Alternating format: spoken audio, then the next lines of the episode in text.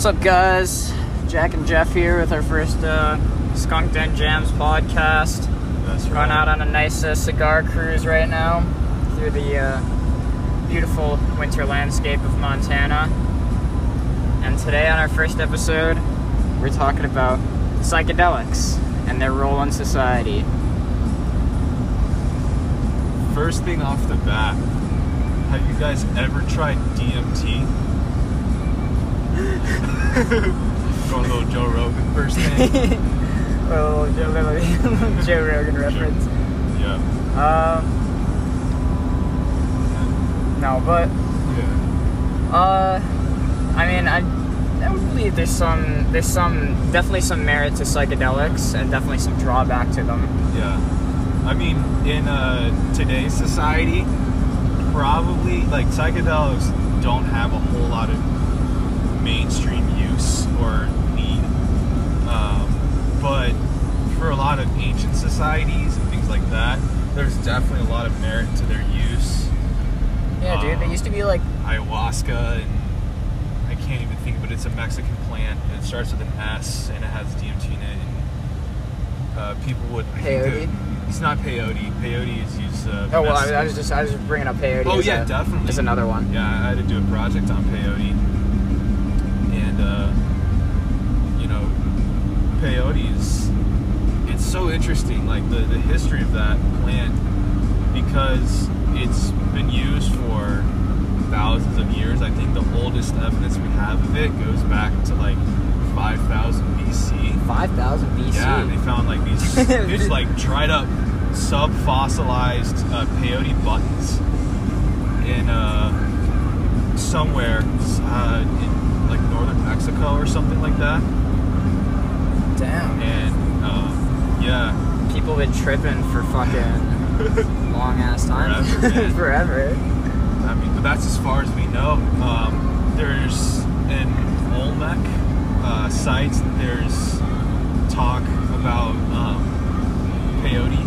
But the thing is, is that in Ol- the Olmecs lived in the Tabasco state of Mexico, and um, th- there's no peyote that grows out there. It's peyote is a desert plant. I mean, they're out in the middle of the jungle. Dude, psychedelics used to be like a cool thing, man. Like back in back in uh, massive counterculture. Now it's like now now now everyone's into like meth and heroin, Boozing, boozing, boozing, gang alcohol. gang alcohol on Instagram. Shout out, Yeah. shout out. Uh, no, Skunk Den Jams does not condone. Um, does it? does not Intoxicated driving. does not condone in- intoxicated. Uh, Yes. drunk driving Yep. or alcoholism. Right.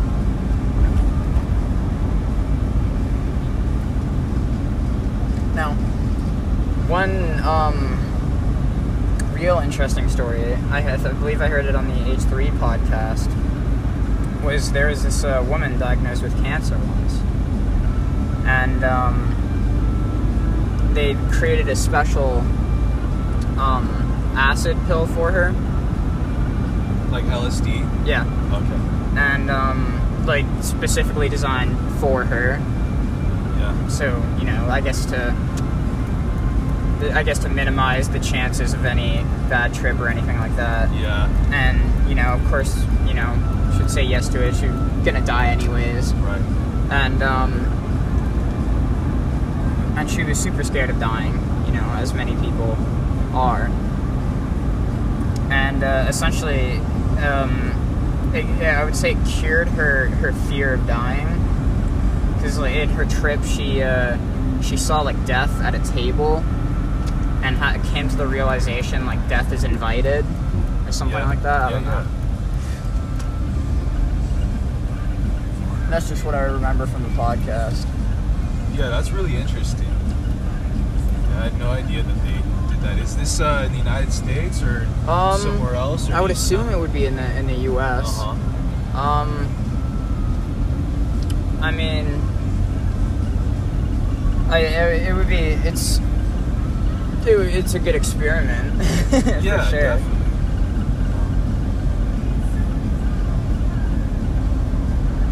Of course, you know the MK Ultra Yeah.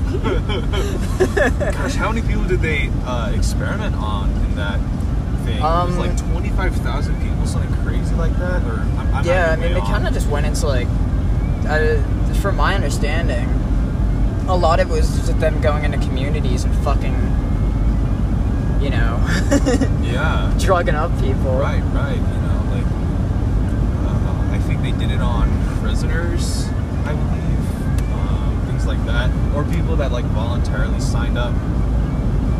Um, but, I mean, that was declassified a long time ago. The government experimentation has been Right. fucked. So, Just any government in total. right, right. You know. Brings us to the next point. Government. Fascism Yeah. is, in fact, the most effective form of government. Yeah, yeah, sure. You know. I saw, there's- it's a slippery slope, but it is efficient. Dude, I saw- say that. I saw some guy on TikTok, and uh, he was trying to say like, um, oh shit. It's okay. I'm just gonna turn around here. Um, we'll eventually have to. yeah, gotcha. Spencer.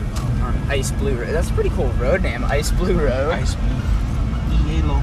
So um, anyway, I saw this guy on TikTok, and um,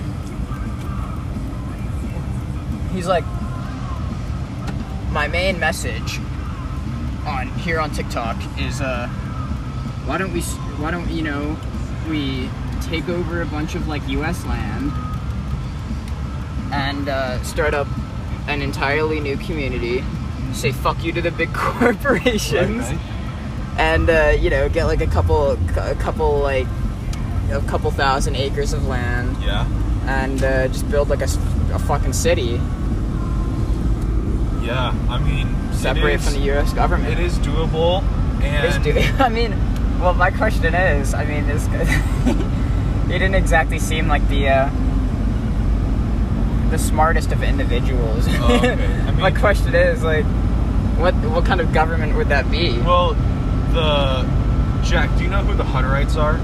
Uh, I do not know. Okay, so um, they are a religious group.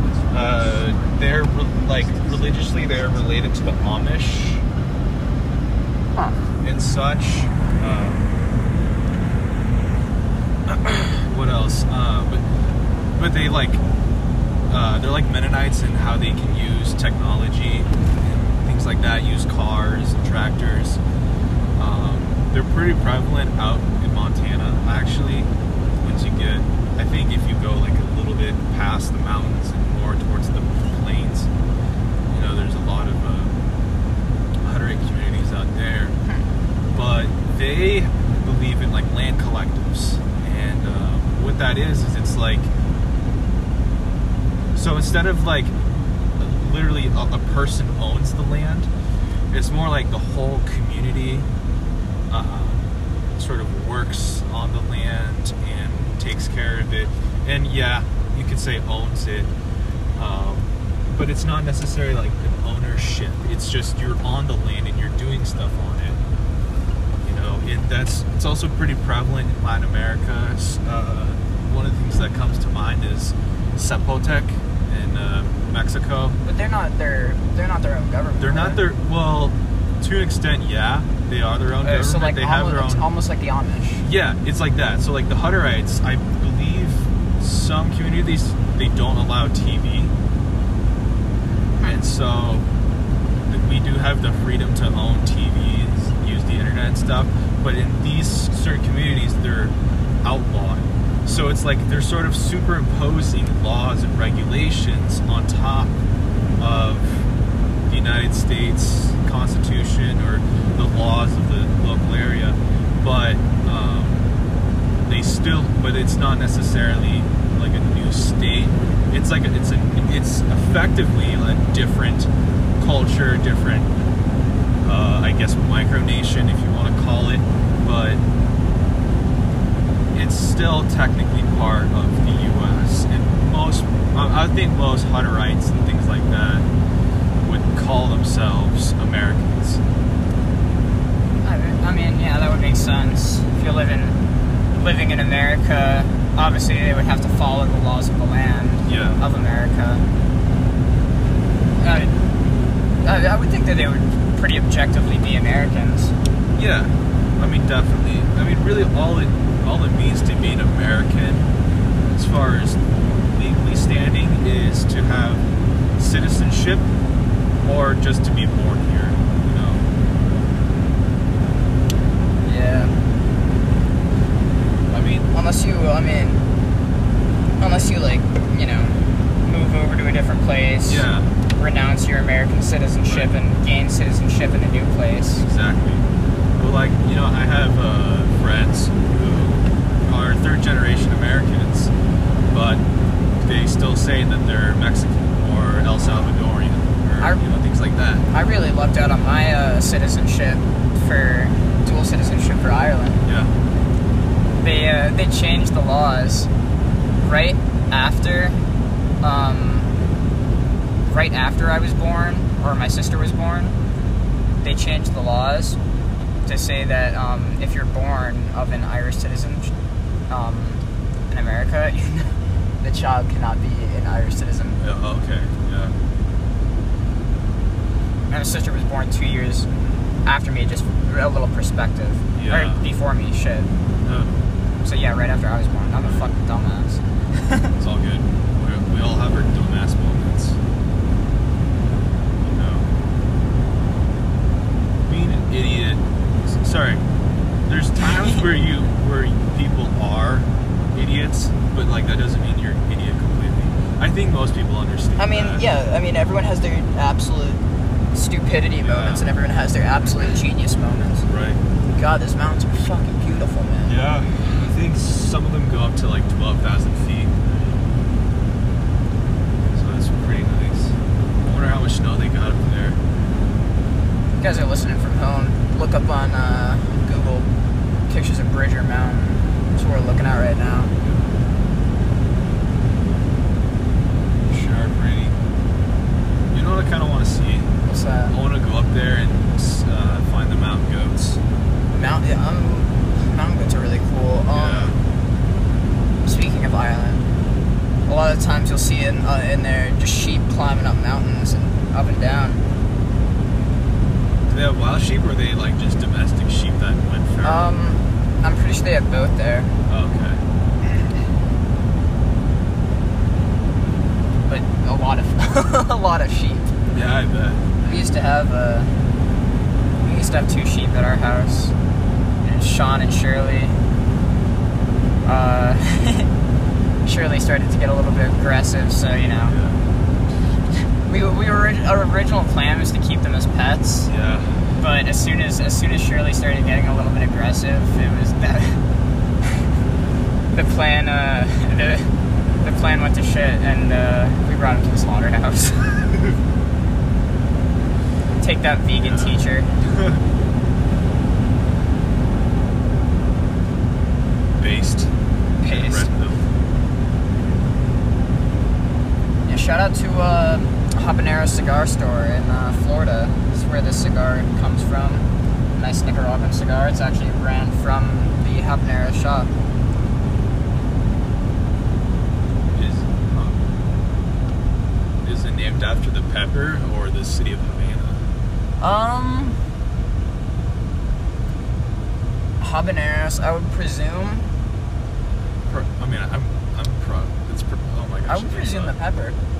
Think so? I would have to ask Yohani himself, but um, you never know. Yeah, because a person, I know a person from Havana is called a habanero. Oh, could be. yeah, So- I, I didn't know that part. Yeah. that, that, that, Right. I don't know where where Yohani himself is from. Yohani's the guy who runs the cigar store. This is a nice uh, Nicaraguan though, Big Churchill. Not a bad cigar.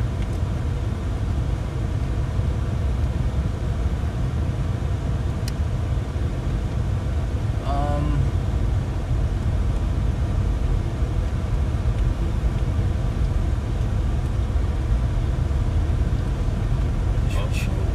Truck sh- don't want to go Oh, what's he doing? chilling, I guess. Yeah, I guess so. Just a Right. truck stopped in the middle of the road. By the way, guys, we're in a car. I'm driving. Yeah. I did mention that we were on a cigar cruise. Oh, okay. Yeah. All right, so I guess since we're both music majors and we're, but we're probably gonna be joined in about 20 minutes by, uh, we're, so we're both music majors. We'll be joined by uh, friend Spencer about Yeah. maybe 20 minutes, another music major.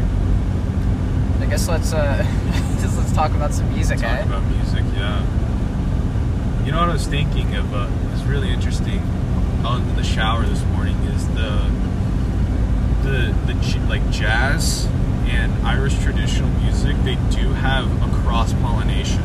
There was a Very long time ago. There was a, um, speaking of which, in my enjoyment of music class, there was a piece that um, I listened to. It was like it was like medieval music, but it was very, very reminiscent of uh, Irish music.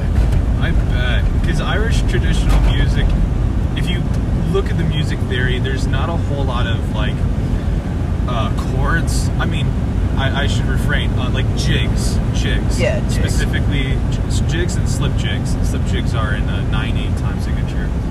Um, they're all like the digga, the digga, the digga, the digga, the digga, the like the Versace flow, and. Uh,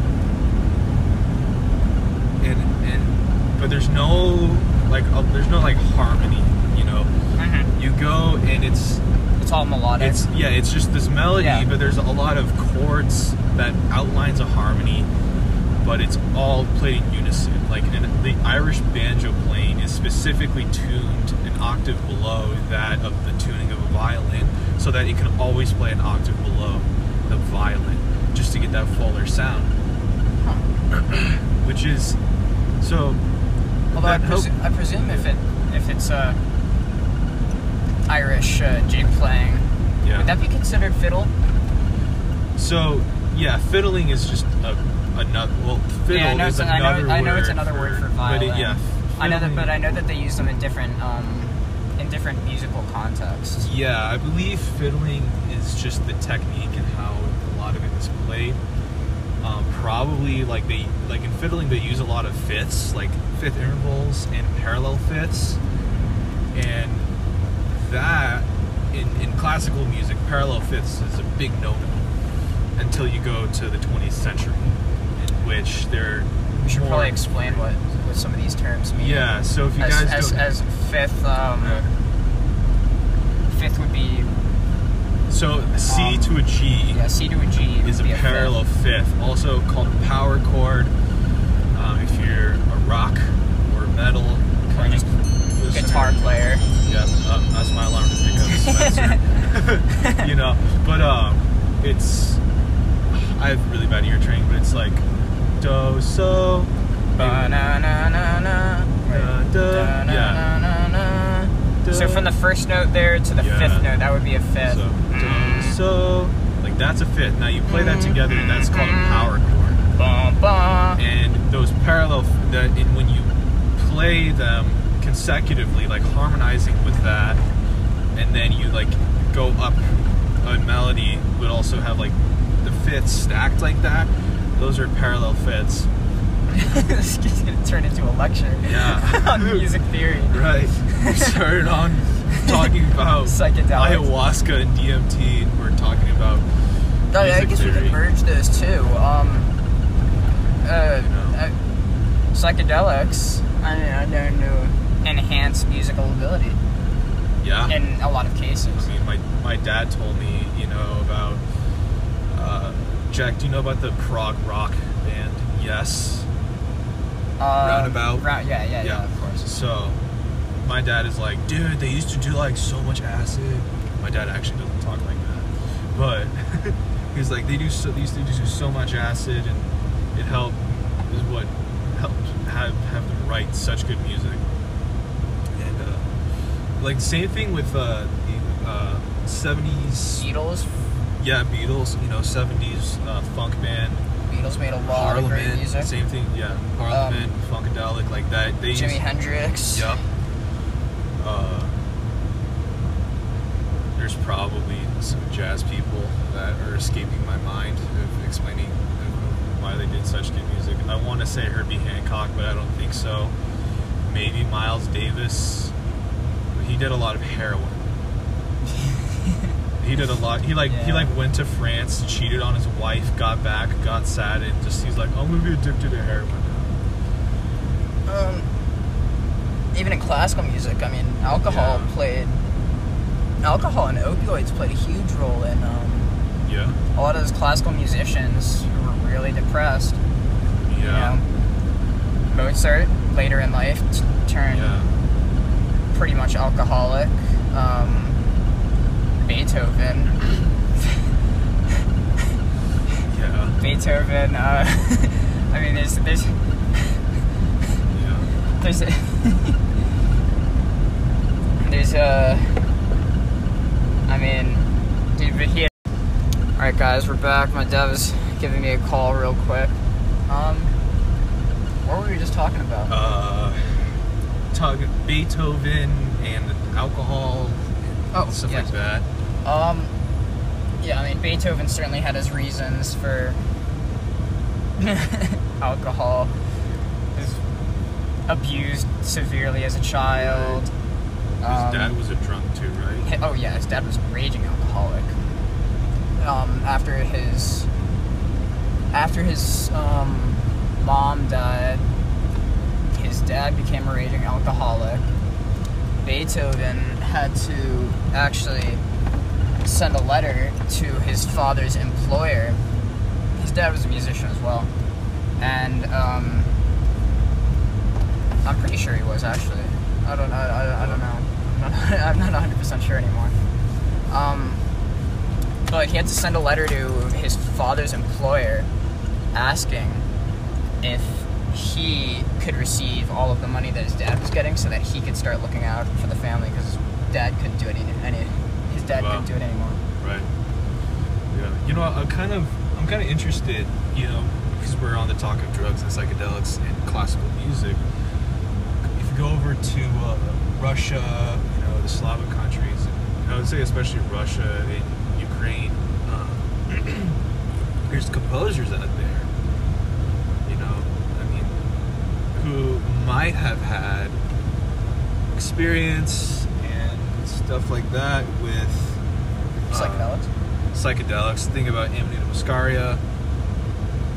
Uh, I'm not too. Um, I'm familiar with a couple Russian musicians. I'm pretty sure. Um, was Prokofiev one of them? Was he Russian? uh, he might have been. Sounds somewhat Russian, but I don't know much about the language or any sort of Slavic language. Yeah. Uh, my my my my two big my my real only areas of expertise are Mozart and Beethoven. Yeah. That's because I've been studying those two for a year. Yeah.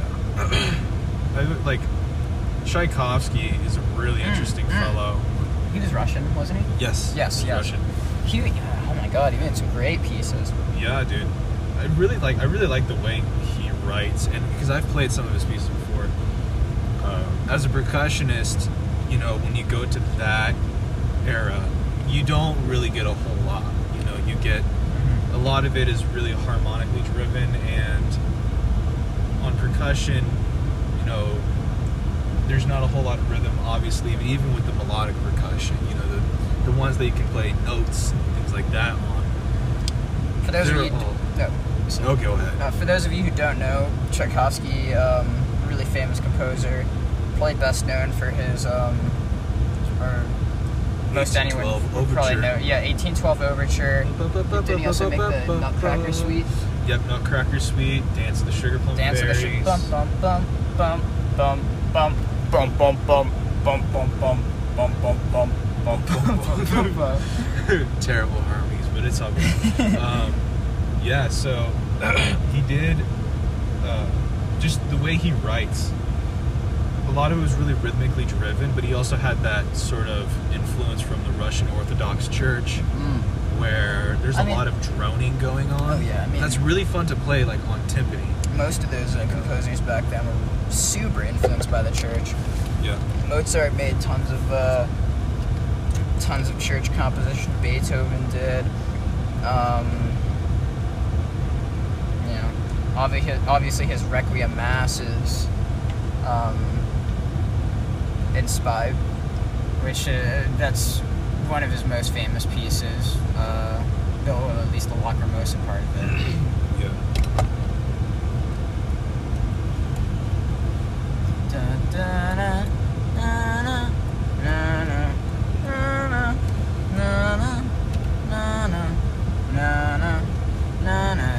that's where he stopped Yeah. before he died. the student finished the rest. What a noob. Died before he could finish his piece. Broke out crying after writing those uh, eight bars. Dang. Yeah. I mean, People back then were just built different. I mean, um, uh, the instructions that he gave must have been really good instructions to Yeah. I mean, the Beethoven said, um, if Mozart's not the one who wrote the piece, then the man who finished it was a Mozart. Huh. I guess so. I could see that. Yeah. Interesting quote. And I mean, I guess it wouldn't be too too hard to write in this. Well, that that piece in particular yeah. would be tough to finish on its own. Right. Because you because you have a, a whole narrative in your head Mm. that and everything in, in, in idiom too. And uh, if you can't and if you don't finish it, then Someone who has an you unearth, know. unearthly connection with music, Yeah. Mm-hmm. and and constantly sees music. Pe- people like you know those great composers. Right before they die, Mhm. I wonder what's going through their head. Obviously, Mozart with that piece. Um, yeah. Um, I don't know what Beethoven's last piece was, but I'm sure it was fucking. I'm sure it was fire. Yeah. yeah, I don't know any really. I don't know a whole lot of classical music, or I don't really I didn't know anybody's last piece except for the Doors'. The Doors' last piece was "Riders on the Storm." I don't think I've heard that one. It's a really good song. I, you probably have, but you just might not know Mm. of it because I've, I'm pretty sure I've played it around you. Yeah. You know, uh, I've probably heard it before. Mhm. It's a very. It's kind of like a lot of the the Doors' other music. Um, that's sort of because some of the Doors' music is really bluesy and very like energetic, but there's a lot of music that's very like relaxed, ballady sort of sound. Hmm. And Riders on the Storm, I think it was actually based off of an Hmm. improvisation off of an old country song, Riders on the Sky. And uh Nice. but they but they just turned it was like a really similar melody and stuff, but they sort of turned it around and Ray Manzarek, their keyboardist, had this sort of like somewhat jazzy um, bass line, you know, because they didn't have a bassist, so they had the, the keyboardist play the bass line, hmm and uh, Yeah. this um, sort of in really interesting jazz harmony. A lot of a lot of um, that's pretty, common. A lot of uh, keyboardists will take over bass parts. And when I did uh, Battle of the Bands senior year, um, there was one band where they didn't have a bassist and they just used the um, the keyboard instead. Really good keyboardist. Yeah.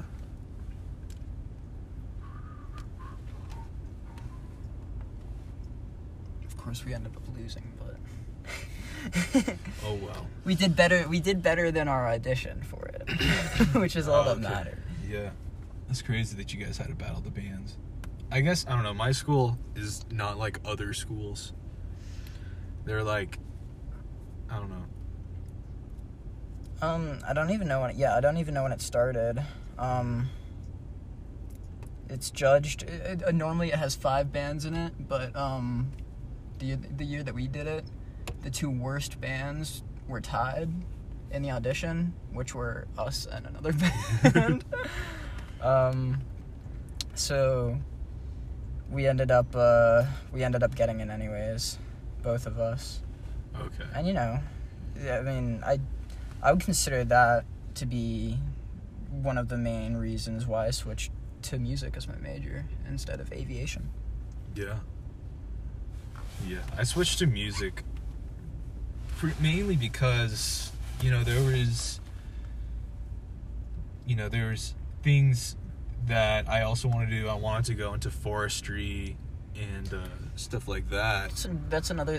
that's what I, another thing I was considering is Yeah. uh, being an ecologist. But you know, everybody was telling me it was like, oh, you want to sp- spend twelve years digging fire pits and sucking out crap out of pit toilets, and I was like, Yeah. And I was like, I, and I was like, I don't know anybody who works in forestry other than my uncle, who's a firefighter. I never even took an ecology class, so Yeah, you know. I don't know too much about uh, the whole the whole deal. Right. So, so I was like, well, you know, there's not a whole lot of other avenues for me. So I was like, you know, I'm good at music. I like music. I'll do this, and I, I know I could, I know I could probably make a career out of this. The scariest shit for me in orientation, Mhm. putting down. Uh, so I made I made a last minute decision. Mhm. I decided during orientation that I wanted to go into music, and um, I put that down as my major. And you know, of course, we had to take the uh, the music exam to get in and Yeah. do music. And uh, I selected music as the major, and the exam popped up, which I was not ready for. Oh, I had I had no clue that it was gonna be like that, and um, suddenly I find I found myself with this time limit, trying to answer these questions and trying to remember everything that I had learned in one music theory course that I took, yeah. and I was like, uh, yeah. Right. Yeah. I had to uh, I had to look up. I'm pretty sure I had to look up what the all of the the notes in the bass staff were. Oh. I had to look up. Um, I don't know if uh, the tenor and the alto bass were in there, Hmm. but uh, if they were, I'm, I'm sure I had to look that up too. yeah. I see. I um. Dude, those gloves are so fucked. Yeah, I killed it in my uh, theory quiz that they had us do before. Oh, I mean, I, I got But- I got it. I got like a B on it, which is passing. yeah, I got like an A. But um, when they had to do the singing one, where I had to sing a major scale, they were like, "You are bad. I think um, You need to take lessons." And I didn't take lessons, and then I failed. those are those are like the two parts that I did the best. Yeah. was the, was the singing. yeah, That's uh. I guess that's the difference between theory and uh, and um, your training. Your training. Yeah, Which uh, I guess would bring us to what we were discussing partly last night was uh, relative pitch and perfect pitch. yeah. You know, Um, then for those of you out here out there that wouldn't know, um, perfect pitch also referred to as absolute pitch is uh, the ability to identify any note, any given note without reference. Um, so if I if I were to go, "Mm, bum, I'm pretty sure that's a C. I hope it is. yeah, um, yeah, they would uh, they would be able to um, recognize that that is a um, you know whatever pitch you give them, they recognize the, Yeah. what the pitch is, and um, relative pitch. Uh, well, they they could also identify the key of any Yeah. song that they hear, right. which is and you know th- if they if they hear a piece of music, they can they can go to the piano and, and, Yeah. and play it perfectly on like their first try try through, which is uh, you know quite an outstanding ability, and um, that's a real gift to have. Mhm. Um, I guess famous people with perfect pitch throughout history. Michael Jackson had it. Um, Jimi Hendrix had it. Mozart had it. Um, Beethoven probably had it. Gary Burton, Gary, I don't know who that is. jazz vibraphonist. um, lots of lot, lots and lots of famous people. Mhm. Um, my grandma has it. Uh, relative pitch is the ability to identify one note and have that as your reference throughout. And um, so, like, if uh, your relative pitch is on You can identify a D, right? Uh oh, my relative pitch. Yeah. I I could do an A. A. Um, Lots- Because of the tuner. lots of oh, tr- A equals 440. lots of uh, lots of classical musicians will um will be able to recognize an A.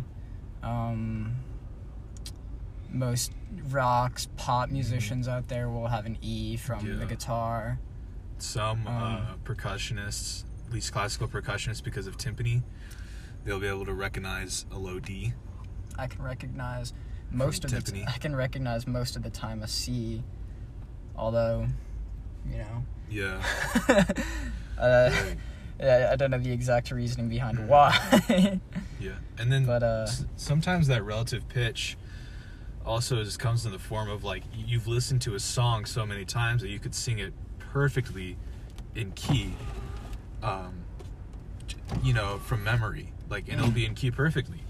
Um, one example that comes to mind for me is Yardbird Suite by Charlie Parker. You know, it's it's got a really interesting melody, but it's also like kind of upbeat and fun. And Is I, that one that you could do?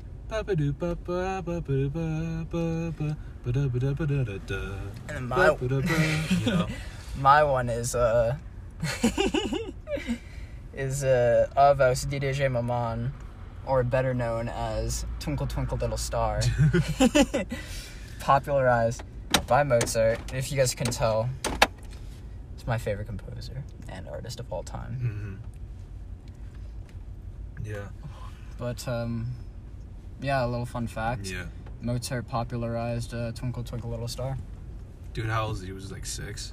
Um, it was I know it was originally like a French song. Um, like, I might think it's either a folk song or a church song. Uh, they don't know exactly where he heard it from. Mhm. It wasn't in his child years. He heard the tune, um, they think in France, which would have been maybe his 20s, sometime in his 20s. yeah. He went to France with his mother, and they were gonna try to find some outlet there for him, because Mozart, you know, even with his in- outstanding abilities, um, had trouble finding a suitable job, Okay. um, or or one that he found would suit him. He hated working in um, Salzburg. Um, d- absolutely despised it. The emperor there was a dick. Ended up when Mozart quit, he quit that job. The emperor or the uh, the um, the guy there actually ended up kicking him out. Mm. Literally kicking him out. Wow. uh, um, and so he went to he went to Paris with his mom at some point, and they, that's where they believe he heard it. That's where his mom died as well, and his dad also blamed him for his mother's death. yeah, that's messed up. quite messed up. And um, he wrote a letter to his dad about the success of his last symphony Mhm. while his mother was dead in the other room, and you know he had no idea. Wow.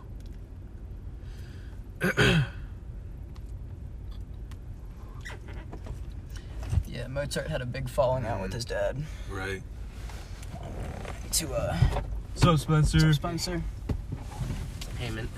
we're Oh, making a thank you so much, We're bro. making a podcast. Oh yeah. We're talking about. Right now, we're Music. talking about music. Yeah, it started out on back. psychedelics. Guys, this is uh, Spencer, another music major. Spencer, you want me to drop you off at the dorms, Or do you want to or do you want to chill with us and make this podcast? podcast? I got places I gotta be, and I gotta figure out how to ju- how I'm gonna get my car started. Mm, Okay. Yeah. To your car it is. Got you. Spencer's car broke down. cold. Battery's fucking shit. Yeah, but I mean, I presume it's it's it's also because of the cold. Well, yeah, that's why. But it's Yeah. because this is a um. That was a sidewalk you just went over, bud. Okay. I watched other people go over it, so I was, I was like, oh, okay. Eh, it doesn't. No harm, no foul. It's also com- like snowed over, so. But good thing there's no people walking on the sidewalk. I don't want to run over those. Well, how was your work today? Long. Did it? Yeah, that's how it normally I'm normally excited is. take shrooms tonight. So. Oh yeah. back on the psychedelics talking. That's cool. Yeah. Hopefully, if I can get my car started. That is. Right. I don't even know if they can hear you right now. Well, probably. They might. Um, might be able to. Um, cow poop or uh, Why are you making a podcast? um, why not? Y- Yeah. Okay.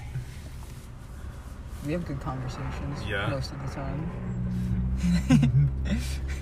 I always wanted to make a podcast where you get super fucking baked and just talk. Yeah, unfortunately, we do not have any narcotics at the moment. Yes, I know. Hopefully, I'll steal some tonight. That's cool. Are you going back to uh, Livingston? I'm going. Yeah, Spending the night there? probably.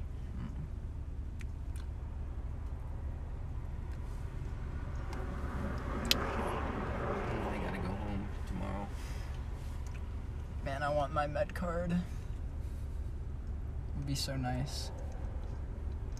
Do you Oh. think I could uh, say I have a restless leg syndrome and they'd be cool with it? Dude, I'm gonna go in and talk about my anxiety. And it'll take like three minutes. Yeah. I mean, yeah, I mean, anxiety, you can get it for that. 100%. Um, I have insomnia. I'm sure that. Yeah. I mean, that's. Uh, Yeah, you, I want to get that diagnosed so you could uh, probably get that. severe insomnia. Especially Right. since it helps your insomnia. Yeah. Yes. Like if I went in there and talked about my depression, but it doesn't really help my depression, then again, be Yeah. really? it helps uh, my friends back home with his. Yeah. Well, like my sister is anorexic, so I mean it's terrible, you know, because she's younger than me, but she has to smoke weed at night so she can eat at least dinner, you know. But and the, uh, the therapist that she talked to like twice said she's cool with it. So Yeah, I mean, I'm sure the therapist, if something is helping you out and not hurting you, I'm sure a therapist would be yeah. all all for it. And my sister is safe Oh, with it. She doesn't drive or anything. What's that? Uh, Trump wasn't convicted in the Senate, so he's just impeached Again. again. Dude, that's impressive. I'm okay. Yeah. That okay, it's impressive. it's impressive to be impeached twice and to not have shit done. Like, that's that's crazy. There's only been three presidents that have been impeached. Yeah, this dude did it twice This guy did it twice. in one year too. And I'm surprised. I'm surprised with the um. or maybe two years. I'm surprised with the majority uh, Democrat. He wasn't Hmm? convicted. What do you mean? Major- majority Democrat Senate. It's still majority Republican. Oh, is it? I Yeah. thought there was. A, I thought um, blue wave happened. No, so the Senate is still ruled. Well, okay, so it's still majority Republican, but the majority, but the um, like the Senate leader or whatever is Democratic. Yeah. As, as Okay. At, at least that's how I understand it. I could be wrong. From every, just from everything I saw, um, because Georgia, or I forget what the the last couple of states were, that Biden won and turned um, blue. Nevada. Nevada and Georgia. Georgia, yeah. That was that was really interesting. Well, yeah, but That that, was doesn't long mean that. fucking but wait. their Senate, their Senate. I know that- I know that the Senate- Republican. Um, other vote. I'd, I'd, ha- I'd have to uh, I have to look it up, but um, But the vote was 53 to 43. I mean, 57 to 43. Okay. were they trying to convict him on? It, it was the it was the tweet, right? About no, um, it was the uh, inciting the riot that happened on the Capitol. Yeah. Right. Well, that, that's the tweet I was talking about. Well, It, okay. it was more than. Uh, It was- The, the, what they used as evidence was more than the tweet, but he he had like No. a speech. I didn't I didn't know about it. Yeah, and so Yeah, there was a speech. I mean, do you guys really? Do you guys think that he uh, incited the riots? I I, fe- I think he didn't do it purposefully.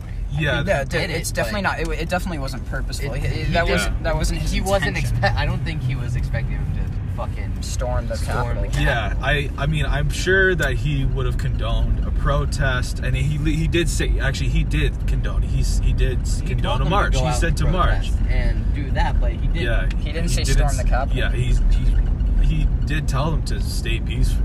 I'm not sure if he told them to stay peaceful before they went marching, but I know that he told them to stay peaceful um, after and during the quote unquote march.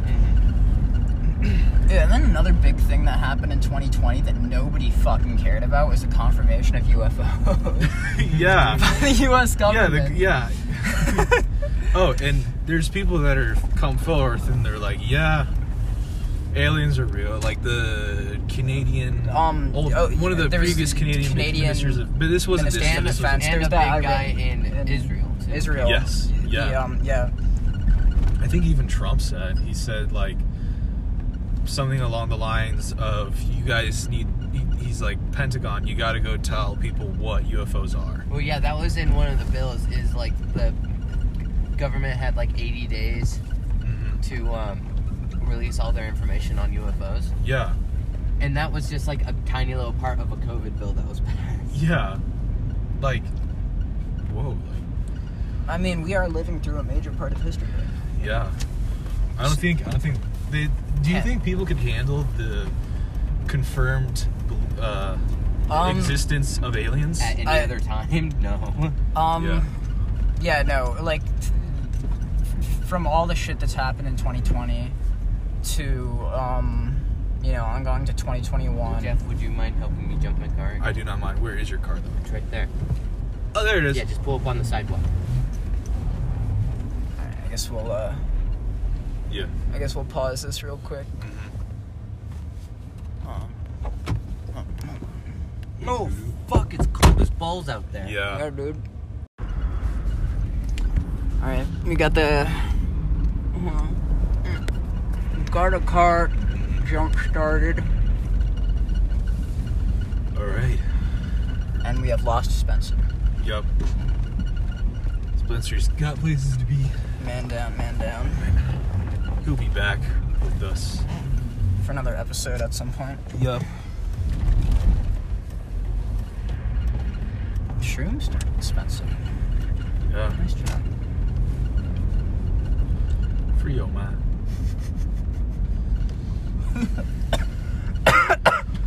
We're gonna have to.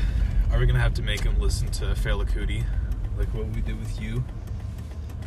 Um, we could certainly send it to him, Yeah. but we we could try. Be like, Spencer, this song just hits different. It's- yeah. Sure, there certainly does. Yeah, if you Some guys- some Terraria soundtrack music. yeah. If you guys don't know who Fela Kuti is, he is a. Uh, he's not necessarily a. I don't know. It's he's not American. He's uh, Nigerian. He's Nigerian musician. Had a huge band called uh, Africa 70. Um, and he made this sort of. It's called Afrobeat music and uh, what it is is it's like this sort of really funky but it's also like very african influenced um, lots of cross rhythms pentatonic melodies um, not a whole lot of like harmony but more just like doing like a lap around the campus? Yeah. Real quick. yeah, not a whole lot of harmony but this just sort of like instead of having a harmony there's like a bunch of vamps different lines that would cross each other to have a, a background to everything else so it's really and all of his songs are like 12 minutes um, and they're really awesome really fun to listen to But, yeah there's this one song that uh, zombie is, it, is what it's called and that's just great. I also like another one, two other, two other one of his songs. Uh, no agreement. That one's like 15 minutes, which is still not very long compared to Fela Kuti and uh, or for Fela Kuti and uh, Water No Get Enemy, which is a nine-minute song. But both are total. All those songs are like total vibes Big vibes. big vibes. Big vibes, Big bro. vibes. Absolutely. Big vibes. Mega vibes. is cold as shit out there. Yeah, dude. My Wait, hands. it's negative seven out there, but negative twenty-four with wind chills. yeah. That's why nobody's cars are starting. Like I started my car this afternoon and it was just like like and there's that. Howard Hall, our home. Yeah. School of Music at Montana State University. Yes.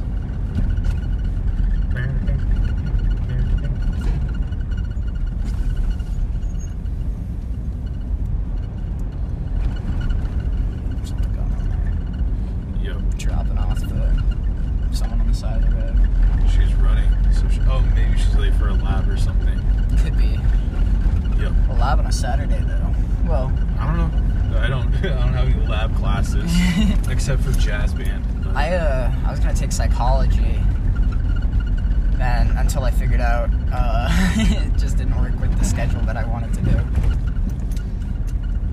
Dude, I kind of want to see a psychologist to see like what's up with my brain. Yeah, I mean, um, the therapist person that they're setting up me up got a, I believe, a um, a degree in psychology Yeah. from Harvard. Oh wow, So impressive. they Yeah. really they needed to prescribe me with the big guy. on campus. Yeah.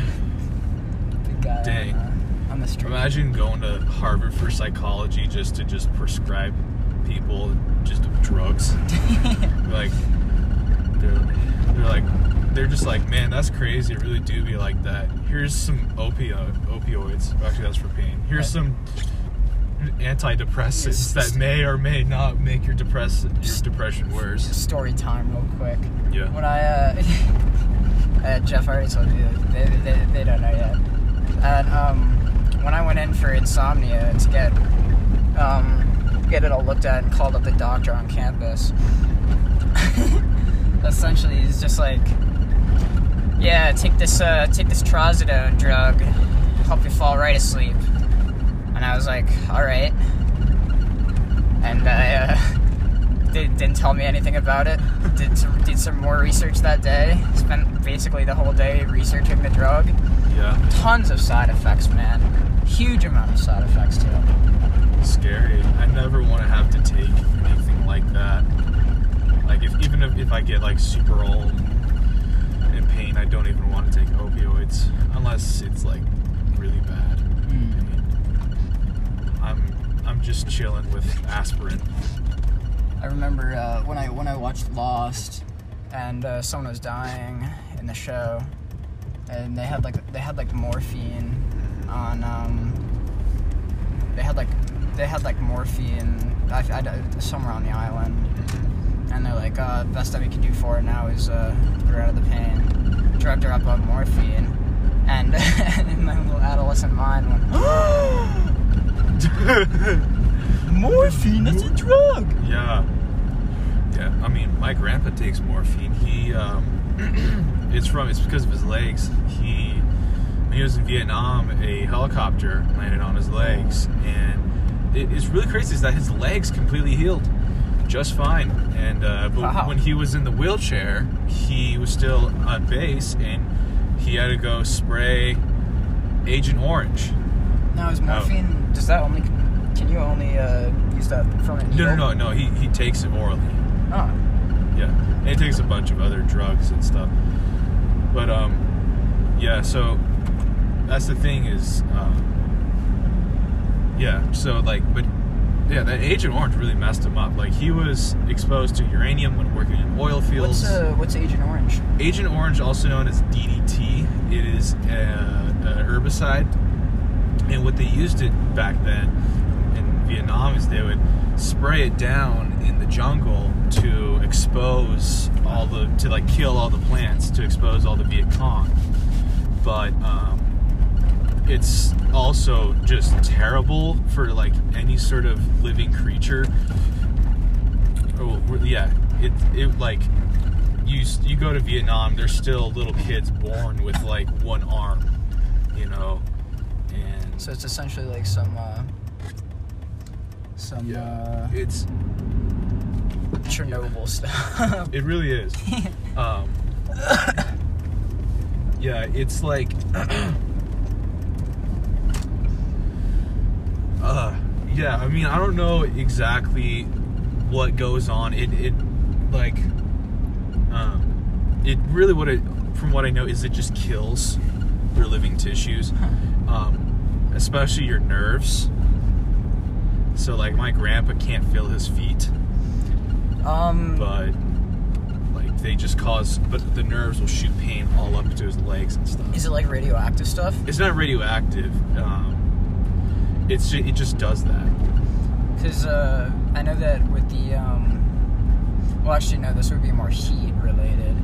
With the um, atomic blasts, if you're in a certain radius of it, um, it burns off all of the nerve endings on your skin, and you won't feel anything. yeah right But uh, as as for pain and traumatic experiences, there was a um, we were talking with uh, with veterans. It was Veteran Day or something like that Yeah. at, at school, and we were talking with veterans, and um, one guy had his um, lost a finger, or it was either a finger or a couple fingers, yeah. Because he got his hand closed in a submarine hatch. Ooh. And uh, someone had asked like how painful it was. And he's like not really at all. Because uh, i guess with big traumatic experiences Yeah. you don't really feel them. Yeah. Um, i mean the closest thing i could say to like a, a traumatic ish i wouldn't call it traumatic but it was really it was probably pretty painful that i remember was um, was i was out riding my grandpa's old little mini bike you know the same grandpa that um, got his legs messed up because of the ddt um, and I was just out and I had shorts on and the muffler was like super hot and they had just put new gravel on their road I was turning and that new gravel is super loose bike slipped out from underneath me on my right uh, shin like the whole muffler just landed right on my shin seared it like a steak and it really didn't hurt that much. I just kind of like got up. I think I was 13 or 14. Um, I got up,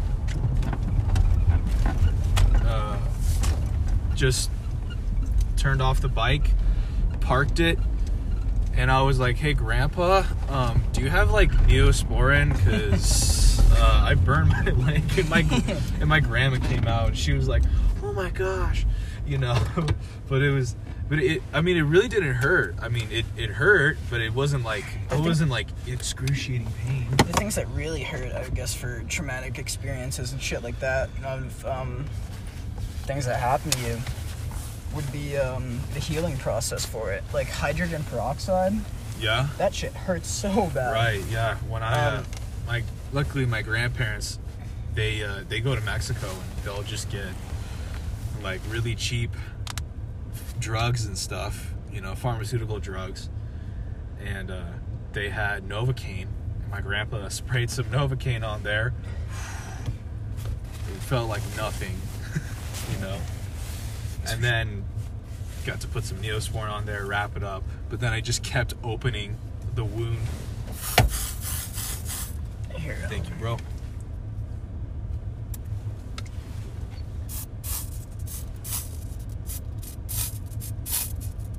Yeah, we should be good. yeah, that should be fine Yep. Alright, do we want to continue this in- inside then? We should probably the continue this inside. All right, we'll be back in a minute, guys.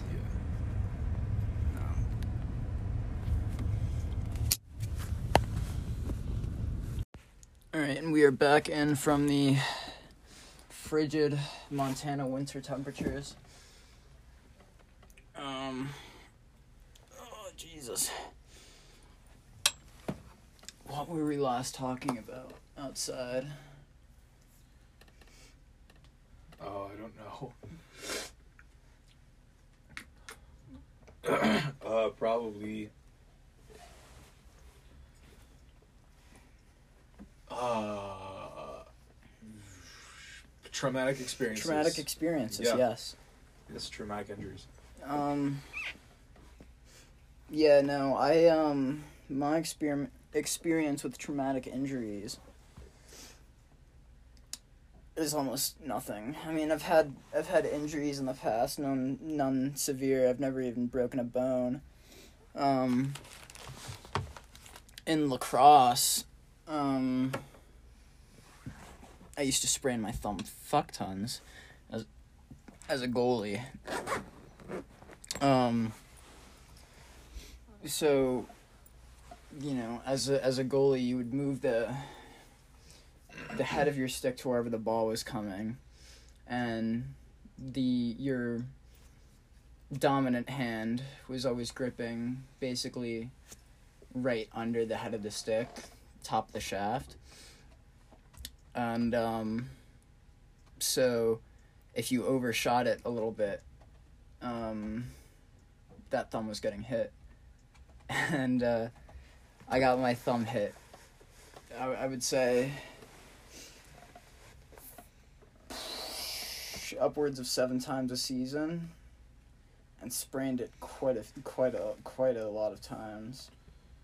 It, it got to the point I had to build a cast into the uh, into the into my glove, one of those little like metal and foam ones that you would get, uh, metal foam splints that you would get at like CVS Yeah. and um, it worked for quite a bit. Mhm. It was my dad's suggestion. He, my dad's suggestion. It worked for quite a bit until I was at a uh, a lacrosse camp once, like a little sleepaway one, and uh, I got hit again in the Mhm. thumb, and uh, the foam had worn away enough to the point where it had come down, and the metal sliced my uh, sliced into my uh, right in between my thumb and my index finger, that little area there.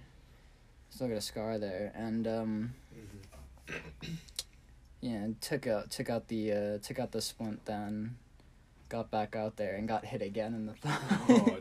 He'd come back for round two.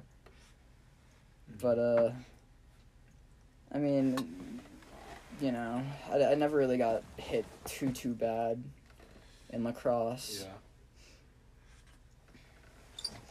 I think for me, um, my most traumatic injury was probably I was four years old, and um, you know, I'm originally not from Montana. I'm originally from California. Um, I was born and raised in uh, South Lake Tahoe, California. So I live up in the Sierra Nevadas, so it's really snowy. And I was four years old, just playing in the snow. And by my house, there's icicles, obviously, but these are some really big icicles. And I just love to just take an icicle and just pull it down and play around with it like it was a stick, you know, because there's you can't grab sticks in this Oh, deep snow. sword. Yeah, right. And they're cool because you you can smack them on a tree and they break. And you can smack them on your little sister's head and they'll break. You know. um, so I was out there pulling off icicles, and as I pulled one of the icicles off, thunk, the entire roof of snow slid and hammered an icicle into my head. Dude, dude, those icicles are dangerous. Yeah. Um, I didn't break anything, luckily, but I just I it just went and smacked me in the head, and I I remember waking up like surrounded and like in like this bunch of all this roof snow, where it's all icy and really dense, and just this throbbing headache. But what saved me was there's this like the little ball on top. You know, it's like those little fuzzy balls that you see on the hats. You know, like in South Park. You know, and it and it was like actually the metal in there, and it went through the metal. Ooh. But that's what saved me. How big was the um, icicle roughly? Uh, probably about the size of. Probably about as long as my thigh, so maybe two feet long. Two icicle. Two, yeah. Um, but then like also what helped was like half of the snow on the roof slid off, and I think we there's probably around four feet of snow on the roof. Actually, looking back, because I was so little, probably more like two or three. But that was, but like I'm not traumatized by it. I like it, immediately as soon as after my head healed, I would still pluck icicles off the roof, and like I never learned my lesson. I still play in the snow. It's just, yeah, it's one of those things. Everyone plays with snow. Yeah, Not everyone plays with icicles there. yeah. Real men play with icicles. Kids play in snow. Um, yeah, no, the only time I was ever uh, unconscious unwillingly in church once, we stood up to sing a hymn and I fainted. Ooh. And, um, next thing I know, I'm being dragged out. dragged out of the church. And, um, I thought it was a dream. I thought I was dreaming when I was being dragged out. Yeah. So I tried to fall back asleep. And uh,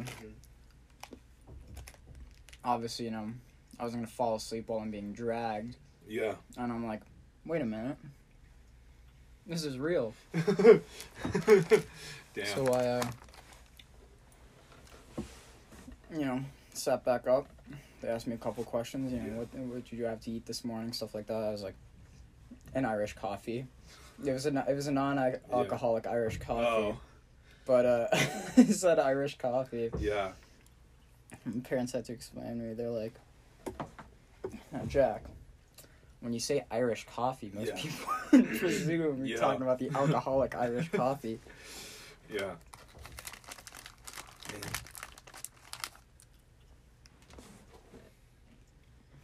I'm surprised I haven't been knocked out more though. On lacrosse, I took a lot of really big hits in lacrosse. Yeah. I've been.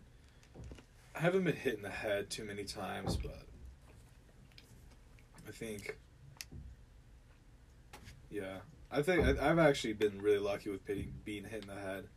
You know, um, I used to do karate, and as a kid, and we'd spar, but we had headgear, headgear, and Yeah, yeah. you know we have um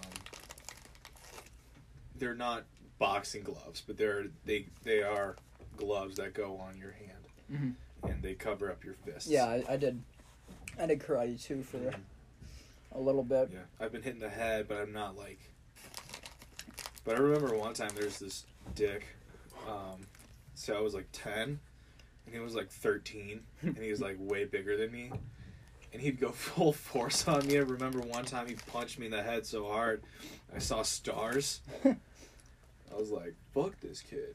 He was a he was a dick bro. I don't know what his problem was. And sometimes I'll see stars just, just from like, I'll I'll stand up or something. You know, I'll stand mm-hmm. up too fast, or sometimes I'll even just be standing there, doing nothing at all, yeah and then be like, "Whoa, where'd those come from?" right Start tripping balls. Mm-hmm. Yeah, but I did. I did get back at this kid because I just we we were grappling, and I ended up choking him out, which was probably the highlight of my life at ten years old. Choking out a thirteen-year-old. Yeah, I had. I didn't. Growing up, I did not have very good luck with other people. I got into way too many fights. There was a point I actually got kicked out of Boys and Girls Club for being a problem child. Boys versus girls. No, no, dude, it was. It was. I don't know. I don't know what it was. Maybe it was because I had like red hair or something, or maybe because kids are just evil. But it used to people would just come to me and just try to kick the shit out of me. I remember I had four guys come up with snow poles and just start whipping me. and you know what? The, and I was, and eventually, like someone went up and talked to the teacher or the yard duty, and they were like, "Hey, I'm getting." I was like, "Yeah." They're like, "Hey, Jeffrey's getting the shit kicked out of him by some kids with snow poles," and then they're like, no, I'm good. And then they're like, well, that's not fair. Hmm. That's there's only there's four of you guys and only one of him. Not not that you know. I'm getting whipped at like eight years old. Yeah, but, they're like, that's not fair. I'm like, Putting you through the. I'm like, but I'm like, dang, how, how crappy does your job have to be at Boys and Girls Club? Actually, you're, it's not a job. You're volunteering. So maybe you do yeah. want to watch kids fight each other in a gladiatorial style. I'm Putting you through the frat initiation. Yeah, dude. I think I got a knife pulled on me there Jesus. when I was eight. Fucking kicked the shit out of this kid, but I also but I got in trouble for it because that kid had been going to Boys and Girls Club longer than I have, or I had. So, yeah, it was really interesting. You know, he I was I was just like hanging out, and I would like kind of just follow people around that they were somewhat friendly with me with because I didn't have any friends there, and uh, this dude just pulled a knife on me. And I was like, but at first I was like, dude, you can't have that. There's like no knives allowed here. And he's like, shut the fuck up. And he's like trying to like slash at me and stuff. Jesus. Yeah, And no. I just Oh. kicked the knife out of his hand, and then I just kicked him square in the chest. He threw. He fell down, and he fell down right by like a, a vole hole. Pulling the Bruce Lee's moves. On. Yeah, dude. And then he threw that shit in that hole and ran off. The only um, I think I've only ever been in one fight before, Oh, okay.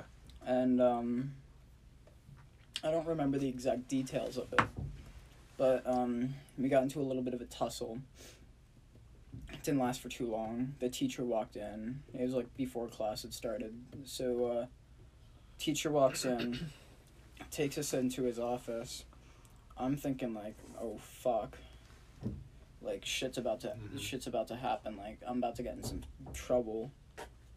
And you know, obviously I, I was so I was I was I was pretty scared shitless. And um, we stand up to do the uh, Pledge of Allegiance, hmm and he gives us this speech on how America was founded. Yeah. Lets us go back into class like nothing happened. Let's go. Fucking saved my day. Hmm I remember I got caught at school with a um, this little like BlackBerry phone once, and I brought it into school because I thought it was really cool. But we weren't allowed to have phones in like elementary school. Yeah. So um, I I uh, someone had fucking snitched on me, and uh, the teacher was like, "Whoa." No, I'm not gonna call your parents, but I expect you to tell them. Ooh. But I I was having someone over that day to hang out, and um, he was like, "Dude, what are you gonna do? How are you gonna like tell your parents?" I was like, "Yeah, that's just not gonna." Happen. yeah. I mean, at, at that point, you just don't. You just don't need to tell them. yeah, I mean, I got caught for it. Learned my lesson. I'm not bringing a, f- I'm not bringing my phone back. Uh, as long as you learn a lesson from it, I don't Yeah. see the I don't see the need to put myself through further. I guess the point is, is for her, she was just like, just to let your parents know, you know, that you brought a phone to school. that I had my BlackBerry that could only call nine one one. But when I actually first got that BlackBerry, the um, I didn't know that it could only call nine one one, so I hit like the call thing on it and called up nine one one, and my dad had to spend the rest of the Christmas day explaining, or uh, at least like a little while into Christmas day explaining um, to the uh, yeah. to the operator on the other end. Um, why I had called nine one one, Yeah. that we were not in a dangerous situation. Right. oh, back in the days when we didn't have phones. Yeah, dude. Kids are getting phones way too young now. Yeah. Yeah, definitely. One of my friends, her brother's is like um, eleven year old. I saw in her story the other day is like eleven year old with an iPhone eight plus. Man, I got my first phone when I was 11, but and I didn't actually I didn't actually want a phone then. I was like, I don't want a phone. And my mom was like, Let's get you a phone, and I'm like, I don't want it. When I was when I was really young, I'd stay up till like whenever reading, and then I got a Nintendo DS, and hmm you know then I'd stay up till whenever gaming. hmm and then um, after that iPod, iPod Touch, um, which you know continued on, but I mean the reading was funny. I'd uh, I'd I'd have my little side light, and then the my mom or dad would come in and check on me at like whatever time to make sure I was asleep. So I, I- my bedtime was like six p.m. Yeah. when I was like I don't know, sometime some a young age Yeah. and um and uh so they'd come in and check on me re- and uh I'd have I'd have the book there I just turn it over quickly and act like I was falling like I was asleep but the light would still be on and Mm-hmm. then my mom would just go go to bed Jack and I'd be like damn Yeah. hot again Yeah. Yeah, I think my bedtime back then was I think it was eight, and I guess the re I don't know. I guess it's just a good time to go to bed. I wasn't. I was actually like really well behaved. I wouldn't like stay up late at night playing on my DS usually. hmm Because I was just, you know, I was just like, I'm tired. I want to sleep. Didn't think too much about it. But there was times in the summer because there's so many. Because it's still light out at eight, and I'm like, I can't sleep. So I'm just like, I'm just like up late at night playing DS, and but I never got caught for it somehow. yeah I uh I mean with the DS I never got caught because you know then I could turn out the light and Mm. hide it. I um I think I got caught well, I, I got like caught once on my like iPod. I was on YouTube or something, I had my headphones, like stashed it under the covers or something like that.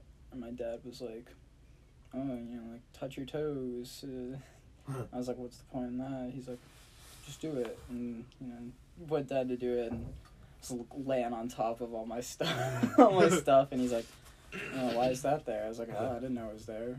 Yeah. He's like, uh, the next day he's like, uh, you know, did you actually know it was there? I was like, no. No. Of course not.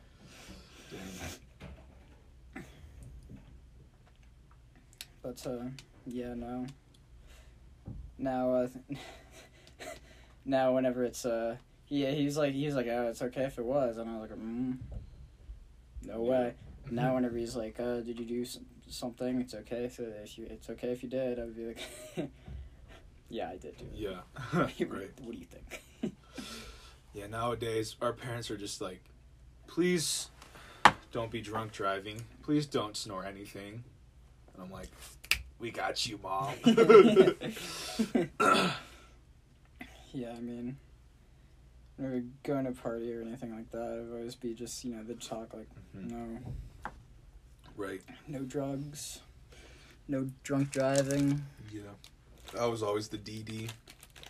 Well, because I had a car, for for one, I was the one that had a car, but also uh, I was a good driver, and I didn't I didn't need because you know I I don't really like to go to parties. Mm-hmm. It's just at least in Tahoe, the thing is is that there's everybody knows that there's going to be a party going on. So the cops are going to show up as soon as it's 10:30 or as soon as somebody calls at 10:30 about a noise complaint. I remember um, broken up. when I did football, hmm um, a bunch of kids got caught in like freshman year throwing a party. hmm But um, other than that, my experience with parties, um, two two big ones happened before um, before I left for college. Both of them were shut down. hmm Um, both of them were in the woods, and um, I was I was already like, I was already like crossed at one of them, and I could just I was it was like down the street in the woods, so I could just like walk to it, and I I see the ops roll up. I'm like, oh fuck, and um, so I, he uh, they start talking with us, and I'm like, they're like, oh, where you from? I'm like, see like two houses down, that's me, and he's like, I I, um, what about all of you guys? Um, I'm like, they're just spending the night at my house, and uh, and then he's like. All right, we just want to we just want to make sure that nobody's uh we just want to make sure that everyone's getting home safe and nobody's like drunk driving or anything. Yep. Then this uh, group of cars rolled rolled up, a bunch of kids from the next town over, Mm. and um, they're all fucking hammered, absolutely fucking smashed. And um, and uh, the the the cops were like, "Oh, you got any, you boys got anything in the car that we should know about?" They're like, "No, officer." They look in the window. There's fucking alcohol boxes of alcohol, Oh, like a shit. fucking ocean of it. Dude, at least put a blanket over that. Yeah, and uh, the cop is like, the cop turns to us and they're like, "Yeah, guys, if a cop asks Mhm. you if there's anything in your car, and it's very clearly there in view, just say yes." And we're like, "Yeah, obviously, we're not fucking stupid." Yeah. But um, but um, they get out- they get the boys out of the car. They do a uh, test on all of them, you know, to see if any of them are sober hmm one of them managed to pass the sobriety test. Um, they let them all go, but just confiscated the alcohol. Oh, okay. when I was growing up, I, I would purposely teach myself how to pass a sobriety test because because I was like because I learned too much from my dad because my dad my dad has had a few DUIs, you know. hmm Um, I think one time when I was like a, a baby, he like flipped his car. It was like twice the legal Yikes. limit. Oh, jeez. Yeah. Yeah, no, uh. Gang alcohol on Instagram. Yep. Getting alcohol on Instagram. Fucking, uh. Drunk driving. Do you want to know what the what car model gets pulled over the most for drunk driving? What's that? The GMC Sierra. The GMC That's my Sierra. dad's car. The GMC Sierra. Mhm. Assuming it's a good car for the Sierra Nevadas. Uh, yeah, yeah, it is. Based It's on, got the, four based wheel. on the name. It's got four wheel drive. Well, like this Chevy Tahoe. It's probably good for Tahoe. I don't know anybody that owns a Chevy Tahoe, but Chevys do good in snow. How big is a, of a town is uh, Tahoe? so it's got 20,000 people. So it's it's actually decent sized. Um the thing is is that it'll swell with people because of tourism. hmm The Lake Tahoe basin itself has 50-ish thousand people. It's really hard to gauge the population because one, we have a really large number of illegal immigrants. Two, we have a really large number of transients, um, which is just basically people that are like living up there for um, the season. Mhm. Um, and then there's also a lot of people who say they're residents of Lake Tahoe, but actually just own a second home up there. So, so South Lake Tahoe is the largest town, has around twenty thousand people, and then if you go to like the north side of the lake, there's a few thousand people, and I think the the basin as a whole has around thirty thousand people, and then that number jumps up to almost fifty thousand if you include Truckee, because Truckee is not technically in. Sorry, it's not on Lake Tahoe, but Truckee is part of the basin because of the Truckee River, Hmm. which is Lake Tahoe's one outlet. Okay. Yeah, but no. during tourist season, there might be as many as like 300,000 people there just because of tourism. Yeah. and I have no idea how they all fit. But you can tell that there's a bunch of people up there because you cannot drive anywhere. I don't even know what the population of my hometown is. Do some research real quick. Yeah. Yeah. It's crazy. Um, it's just living in a tourist town. You you realize how stupid people are. You know, like I don't like I don't know why. Just there's so many instances of people just falling off of cliffs for no reason. And like I've been to those places. It's really not hard to fall off a cliff. Like it's it's not like it's icy. It's not like it's uh it's like crumbly. It's like it's just solid granite bedrock, you know? And you're falling off of that. I think last year four people fell off of uh, Eagle Falls alone, which is not it's not huge, you know. Um, quite a few people drown in Lake Tahoe because of because it's cold. Mhm. They they jump into the water, suck in a bunch of air, or suck in a bunch of water because it's cold, and then they just drown. Um, and I think this year they also pulled up a guy who died at some time in the '90s. It's like that cold where, after a certain depth, I think it's like nine or, or like 14 feet or something. It's a consistent 37 degrees Fahrenheit, so people don't really decompose. There's another lake um, that's just a mile south of Lake Tahoe. They're, they're mummified and Yeah, dude, for real. Um, there's another lake. It's Fallen Leaf Lake, and there's just an underwater forest there. Um, obviously, all the trees are dead. They're mostly ponderosa and Jeffrey pines. Um, but there's like 400 or so trees, and they're like 400 feet under the water, and they're just perfectly preserved. They're still there. I think they actually discovered a new species of something. They don't know if it's like an animal or a protist or something, in Fallen Leaf Lake. So, it, I say new, but it was actually like ten years ago. um most recent census. All right, so in Simsbury, Connecticut, has a population of about twenty three thousand five hundred. Which I mean, I would say uh, Yeah. it's an average sized town, I guess, in Connecticut. Yeah. Just fucking boring Mm. there.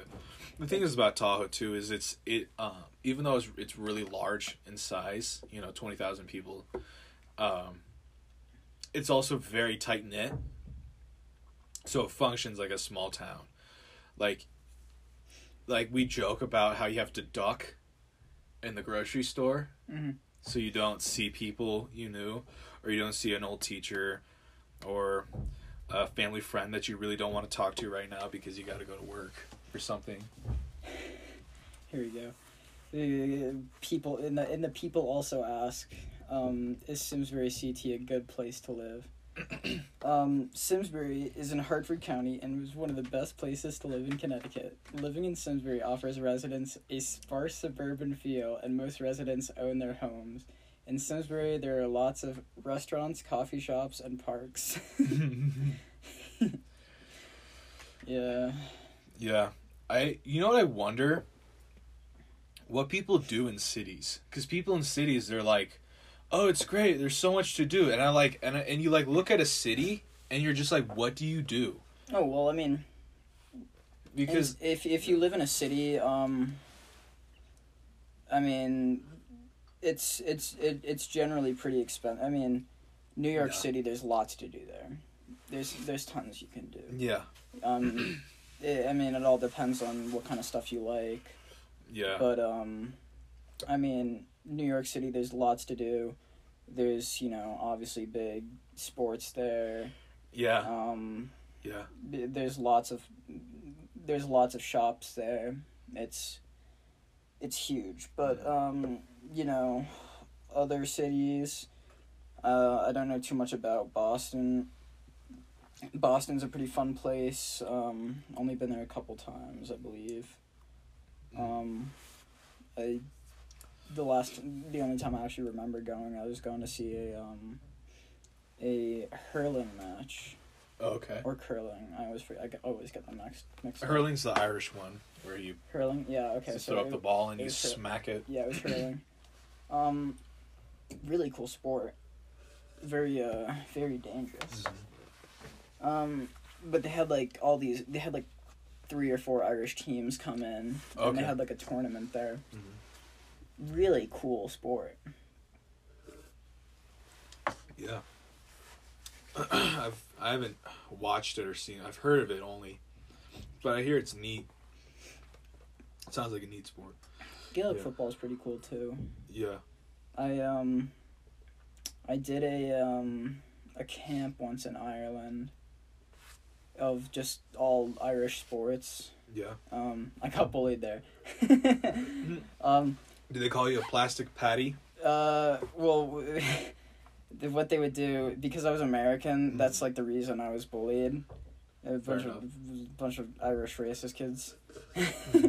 Although I was Irish myself, um, they would like stand in between me and be like, "Oh, American sandwich," stuff like that. Um, uh, um, I only had like one friend at the camp. Mm. He's a really cool guy, really cool guy. But then I moved on to like the next part of the camp, and that one kid was not in it. And uh, a couple of the other kids who were not the nicest to me were also doing that second part of the camp. I mean, they uh, they warmed up to me eventually. Um, they were like, "Oh, the the kid says hi, by the way," and I was like, Oh. "Oh, GG." So you know, it all it, it all turned out Yeah. nice in the end. Yeah. Um, I enjoyed the camp. It was nice there. Um, they I had a re- so we they we had this um to finish off the day we would have like a little um shoot off of um basically they would have the goalie there and you you know try to score Yeah. and uh, I had a really interesting way of kicking which you know normally the kids would just run up and do but I did a little little Yeah. like jump and then a kick like a before soccer kick. like a soccer kick, and they all thought it was like, they were like, "Whoa, what's this?" And I was like, "What can I say?" yeah. yeah. Sometimes I'd win, sometimes I wouldn't. Right. That's pretty. mu- cool. That's pretty much how it how it was. Yeah. I didn't. I didn't have the the greatest experience of camps in Ireland. There's one camp. There's a horse riding camp there. I got bullied at that one too. There were two uh two like teenage Irish girls there who would pour sand down my pants, and then the, the lady that ran the place was an absolute bitch. She was probably even worse than the the two teenage girls. Um, How old were you? I was I can't even remember. Really young though. Oh, okay. but uh um I mean I got to ride a horse so Yeah. I think it was my sister doing it. I I just like did some work there or Mhm. whatever. But nothing too major. Yeah. I don't actually think I ever attended the camp for its for horse riding Yeah. as far as I can remember. My sister did though. So I didn't I didn't really do camps growing up. I mean probably until my parents started their own business and it was like starting to kick off and that was probably when I was around 11 years old. Um we weren't very well off, so we like you know they just couldn't afford to send us to any sort of camps or anything.